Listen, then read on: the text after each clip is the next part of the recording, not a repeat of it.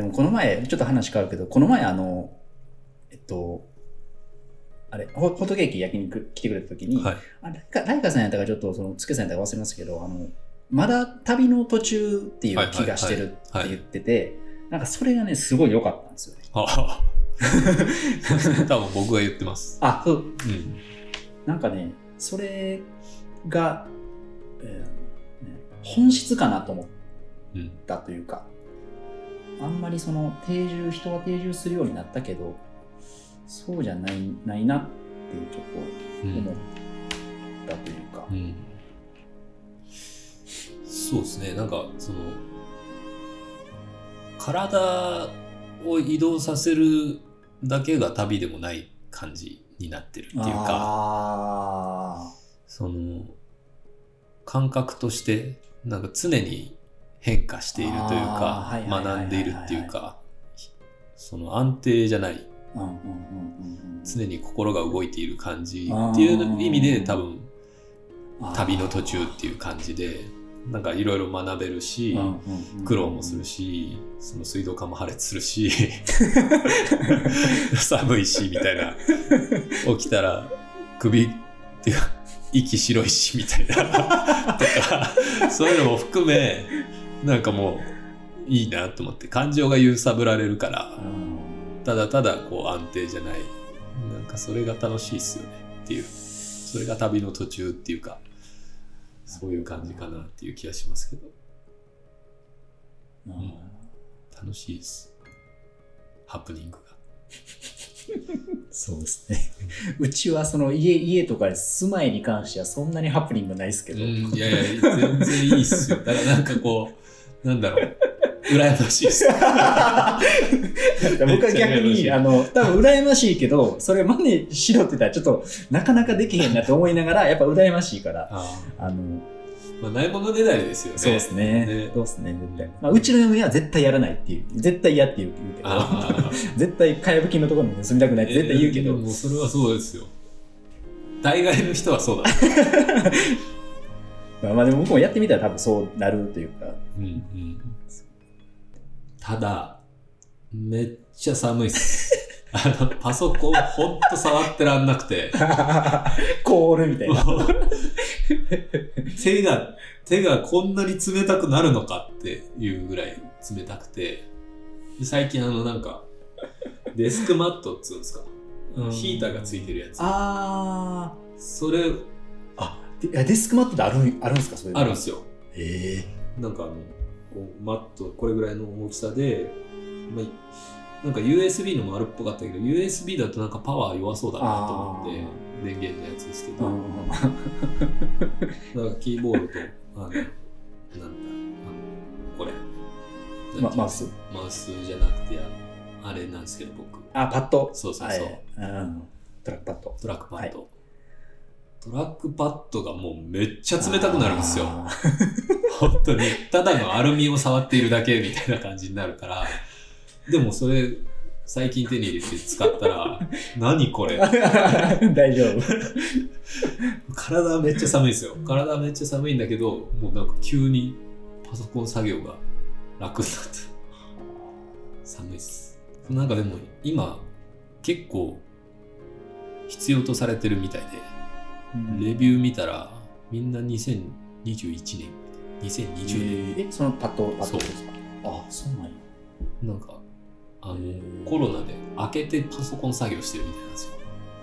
あそうするとめっちゃ冷たいみたいで、はいはいはいはいだからなんか、レビューが新しかったです。えーうちはデフォルトで寒い。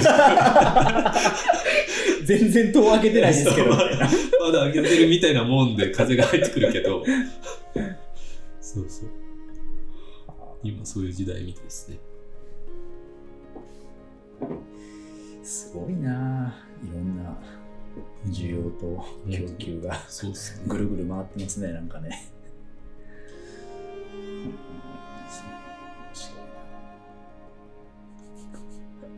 ですね。もうそういうアナログとデジタルと行き来しながら。なんかそれが、それが、そのバランスみたいなのが京北はでもあれですよね。なんかこう、いいというか行き来できますよね。そうですね。うん。うん、あそうですね。行き来できるっていう。そうですね。それがいいなって。なんか一個その、まあ、やりたいことっていうか、去年のいつぐらいからかわかんないですけど、ちょっと思ってたのが、あの、私塾みたいなのをちょっと始めたいなと思ってて、私塾。あの、僕が、あの、教えるほ塾。で、えっと、まあ何かその映像を教えるかとかっていうことではないんですけど、んあの、この京北にしろ何にしろ田舎に住んでる子供たちって、すごいもうそれだけで特権を与えられてると思ってるんですよ。ただ、その反面やっぱデジタルに触れる機会が極端に少ないのは少ない。から、そのデジタルを教えるわけじゃないし、そっちにシフトさせたいわけじゃないんだけど、そのアナログをそのデフォルトで持ってる素地と、うんそのデジタルをこう融合させうん。るそのハイブリッドな子供っていうのが田舎からしか生まれないと思ってて、うん。それをその、なんかその土台を作りたいというかう、ん。なるほど。それをちょっと思ってて、はそれが、まあ、10年後は無理と思うけど20年後とか30年後にその素地があった子たちがどうなるかっていうのがすごいこう楽しみだなって思って、確かなんかそういうのをこう、まあそんなに頻繁にはできないですけどもう最低でも月1回とか月2回とかしかできないかもしれないけど、うんなんか土日とかに1日こうほぼもうほんまに朝から夕方ぐらいまでに。はなんかお昼ご飯も一緒に食べましょうみたいなぐらいでやりたいなと思ってうて、ーん。いいっすね。うん。確かにな。そういう、そういうのに触れる環境は都会の子たちに比べたら少ないですよね。うん。でハイブリッ多分それも全然その無償でというかお金はもらわずにやってでななんですかね。多分そのお金をもらうよりか子供たちを相手にすることによってそこから生まれるアイデアであったりとかそっちのその僕がもらうものの方が絶対大きいと思ってて。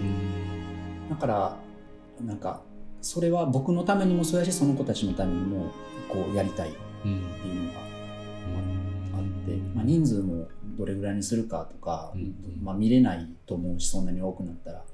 でももう、まあ、小学校1年以上はやっぱり年齢としては文字がまあ読めて書けてっていう方がいいと思うんで、うん。そこから、まあ、上はでも全然高校生ぐらいまでいてもいいかなとか、なんか思ってたりして。何、何を触れさせるんですか？何に触れさせます？とまあ、パソコンとかそのやっぱ映像、まあ、今やったらもう YouTube にじゃあアップする作品を作ろうとかっていうのをもうもうも設けといてでそこにでもそこでそのずっとパソコンさ触るんじゃなくてやっぱりそれまでのプロセスがすごい大事だから、何をじゃあ企画して撮影するならするとかそういうのを考えて編集もしてとかっていうのをこう全部その計画で立ててあの最終的にそこまで持っていくとか。まあ、いろいろなんか農農業とかも絡めたいなとかなんかいろいろ思ったりしてるんですけど、まあ、何をするかはまだ全然固めてなくて。うん。なるほど。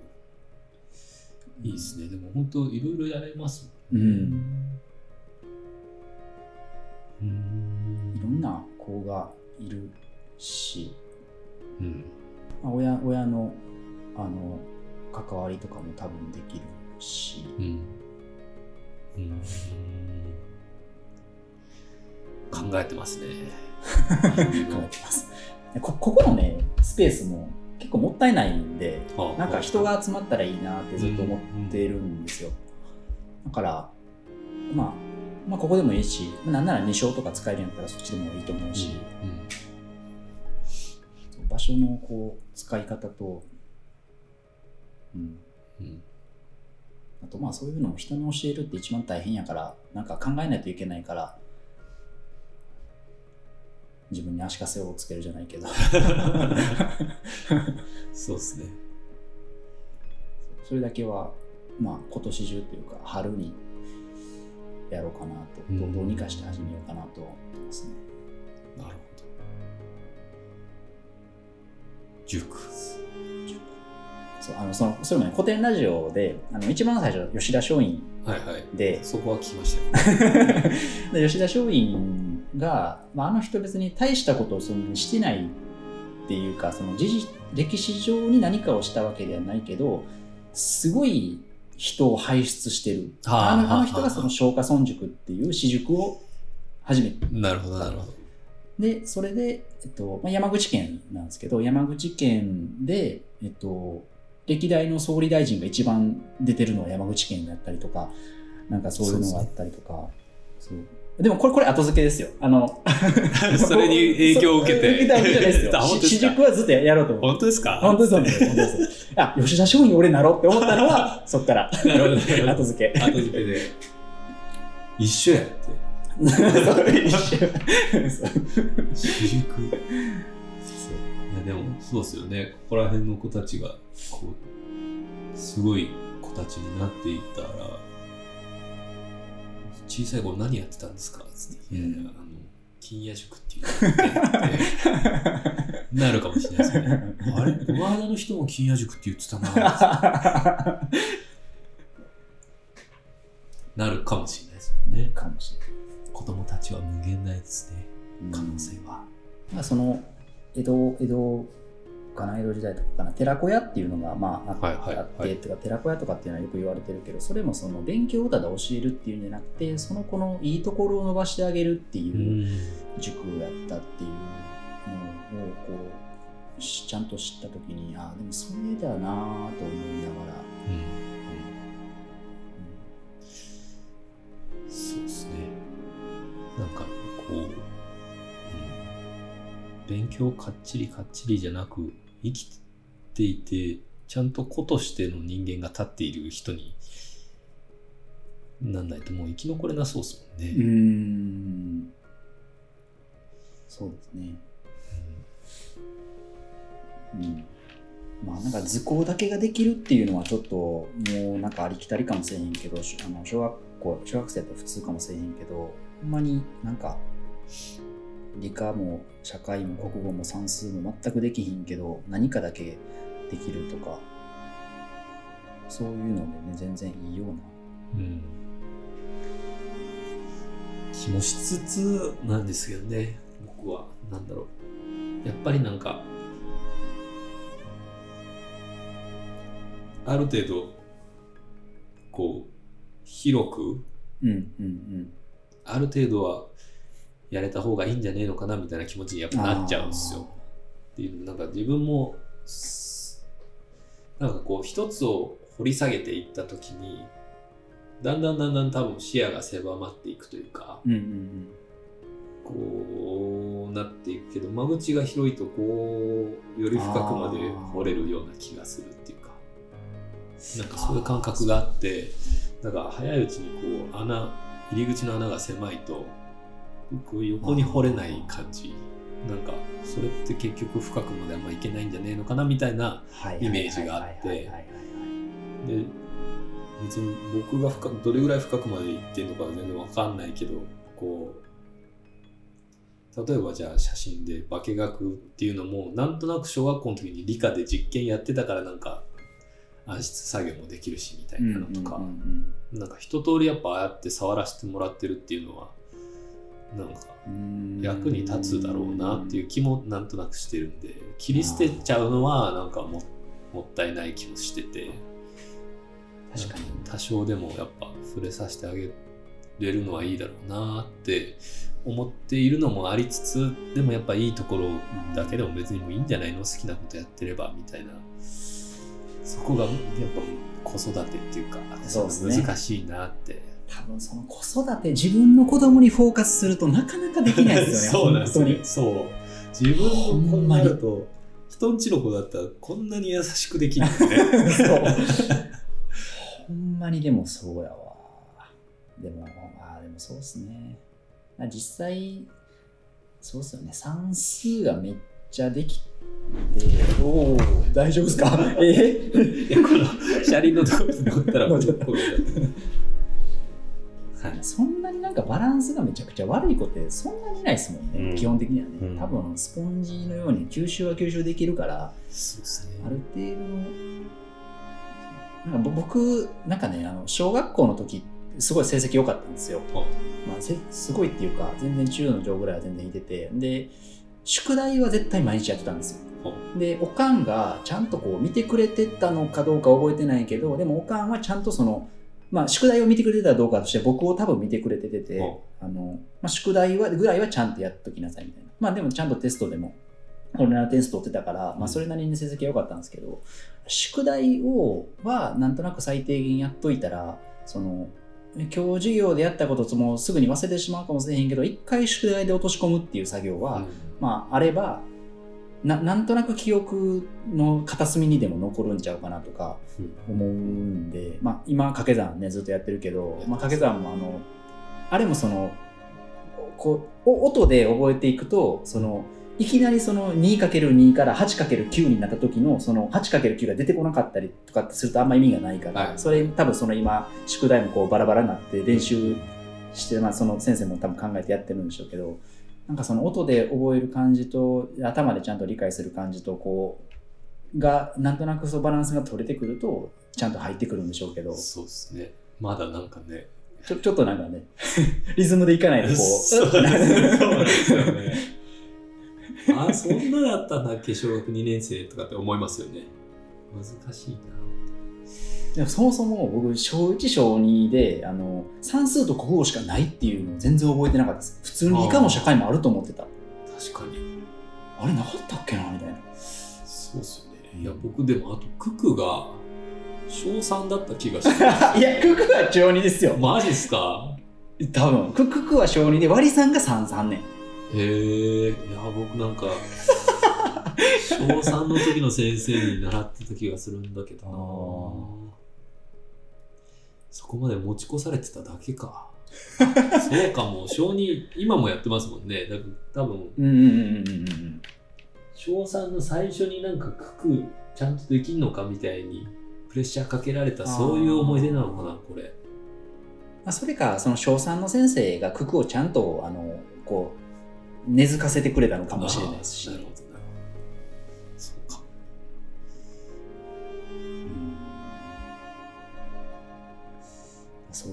記憶も結構ねじ曲がってますからね。ねじ曲がってますね。いい風にいい風にとか悪い風に悪い風に言ってるから。うん。まあでも丸野はまだあのある程度その理解はしてるし、まあ、宿題もしやって言ったらするんですけど、いやーなりながらするんですけど、幸福はね、本当もう絶対前も言ったかもしれんけど、ちょっと無理かなと思ってて、なるほど。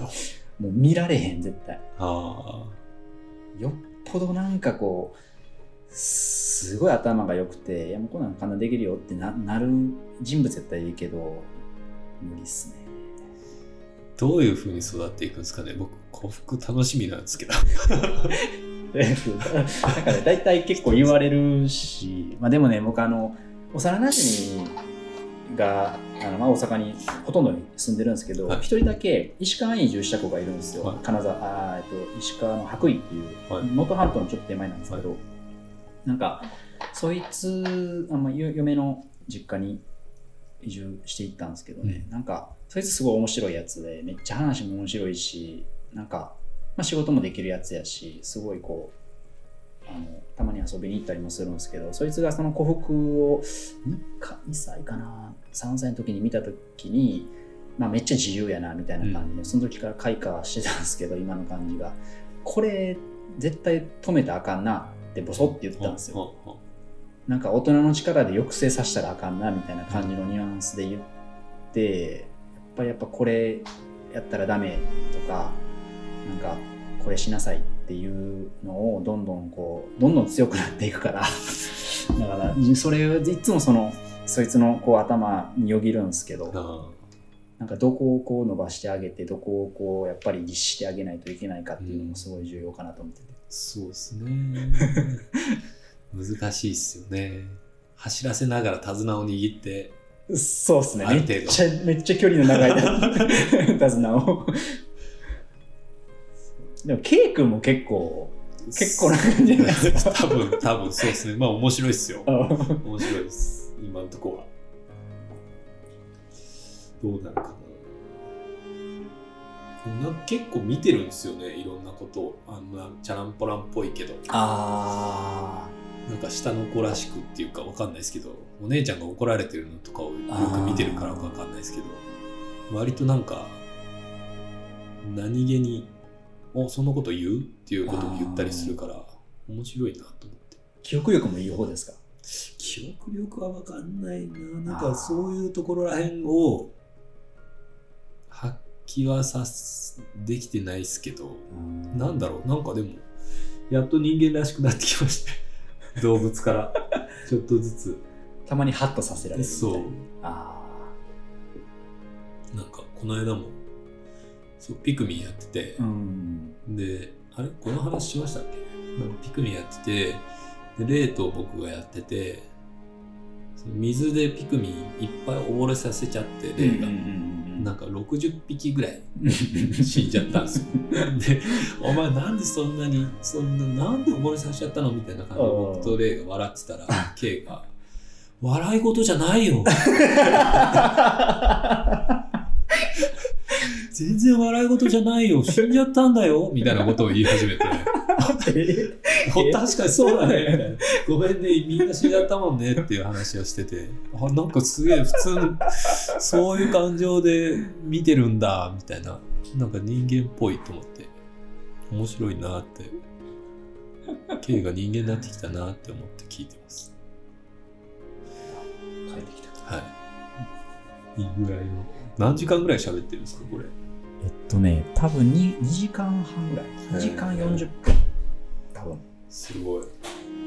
喋るもんですね。ねどうするんですか？いやでもなんかいけそう。そうですか。なんか、スケさん、金さんのとかってちょっとタイトルコールも入れたいなとかちょっと思いながら、いや、それはでもなとか思いながら、やります。調子乗ってきたら。そうですね。でもなんか、例えばそういう風な方向に行くんだったら、それを取ってるのも取ったらいいですよね。ああ、そうですね。うん。なんかやることなくなってきましたね。話すことなくなってきましたね。つって。だって、やりましょうか。でも、あの、ポッドキャスト聞いてたら、やっぱりタイトルコールとかがあったり、ジングルがあったりとかしてて、その YouTube やったら飛ばしてしまうけど、ポッドキャストやったら何何かやりながらって基本や耳やからやってるから、その聞けるんですよね、ジングルとかを。なんとなくふわーっとでも。始まって、始まった感みたいなのが、うん始まった感と、なんか区切り感と、まあ終わり感とみたいなのが、あなんかやっぱりあったらいいなと思いながら、こう音響の人になんかそういうタイトルこう作ってくださいみたいなの頼めたらいいなとか思って。後々。まあ、はい。ここんな感じで。こんな感じですかね。もしははい、よろしければまた、そうですね。話しましょう。はいまだまだ、うん。まだちょっと40年分の話が。でななんか今日こう聞いてみてちょっとやっぱカメラのこととかレンズのこととか知識のことを、まあ、僕が知って何かこう活かせることっていうのもそんなにないかもしれないけど、うんちょっとでも知りたいなっていうのがあったりとあかそうなんかそれもどんどん聞きたいなと思ったり。なんかその僕が引き出すじゃないけど会話してみててなんか自分が喋りたいことももちろんあるしでも聞きたいこともいっぱいあるから、うん。なんかそれをこううまくなんかできたらいいなっていうのがあって。そうありがとうございます。そう思ってもらって。だからなんか後々そのゲストとかこうよ呼ぼうとかなった時に、はい。その富山亮介の話をあの聞きたい人じゃないと呼びたくないなって思ってて、んでもその人の話も聞きましょうよ。ああそうそうそうなんですけどね、はいはい。なんかそうそうそう。うん、いやなんかでもわかんないです。僕嫌とかっていうんじゃなくでもここにいろんな人を呼んで聞くっていうのも多分金谷さんも楽しいだろうなとは思うんですけど、ね、あー全然それは。はいはい。で楽しいです。まあ、僕もいてもいいですけど。うんああすけさんいなくてってこといなですか？くてもああなんかいやでも、うんだうん、そそれを考えたっていうよりかは、やっぱいろんな人を考えてたんですよ。この人と対談して楽しそう、はいはい。聞けることいっぱいありそう。はい。やけど、でもちょっとなんか違うとか、ほんまに何人かこう想定したんですけど、うん。なんかね、こう、合致しなかったんですよね、僕はい。だから多分2人ってなると、あんまりこその人の話を僕も聞く側聞く方が好きなはのではなんか徹してしまうとちょっと違うんうのかみたいな、なるほど。まあ全然ねなんかあってもいいかもしれないですうん。いやいや、僕がいないのが、こう、来るのが嫌だとかそういうことじゃなくて。全然全然うん。そう、うんきっとわかんないですけど、何回かやっていくうちに話すことなくなっちゃうだろうなと思って、僕も。同じこと言ってるこの人みたいな。あれ？前回のポッドキャストと同じやつかなみたいな。全く同じみたいな。でもわかんないですけど、こうやって喋るの楽しいは楽しいですね。そうっすなんねか、なんだろう。そう。こう、誰に向けて話すでもない。じゃないですか。ここで話してるし。でもなんかこう、残るものじゃないですか。なんかずっと残り続けてそのうち丸の幸福とかがこれを見つけてうんうん10年後とか 20年後とかにあああえーってなったりすることがもしかしたらあるかもしれないとかあー確なんかにか今来る途中に思ってたんですけど。なんかやっぱそうやってネット上に漂うものをこう作り出していつかの誰かに何かしらこう響くものがここにあったとするならなんかそれはそれで素敵だなみたいなうん。な。んかあの映画の「フィッシュストーリー」って。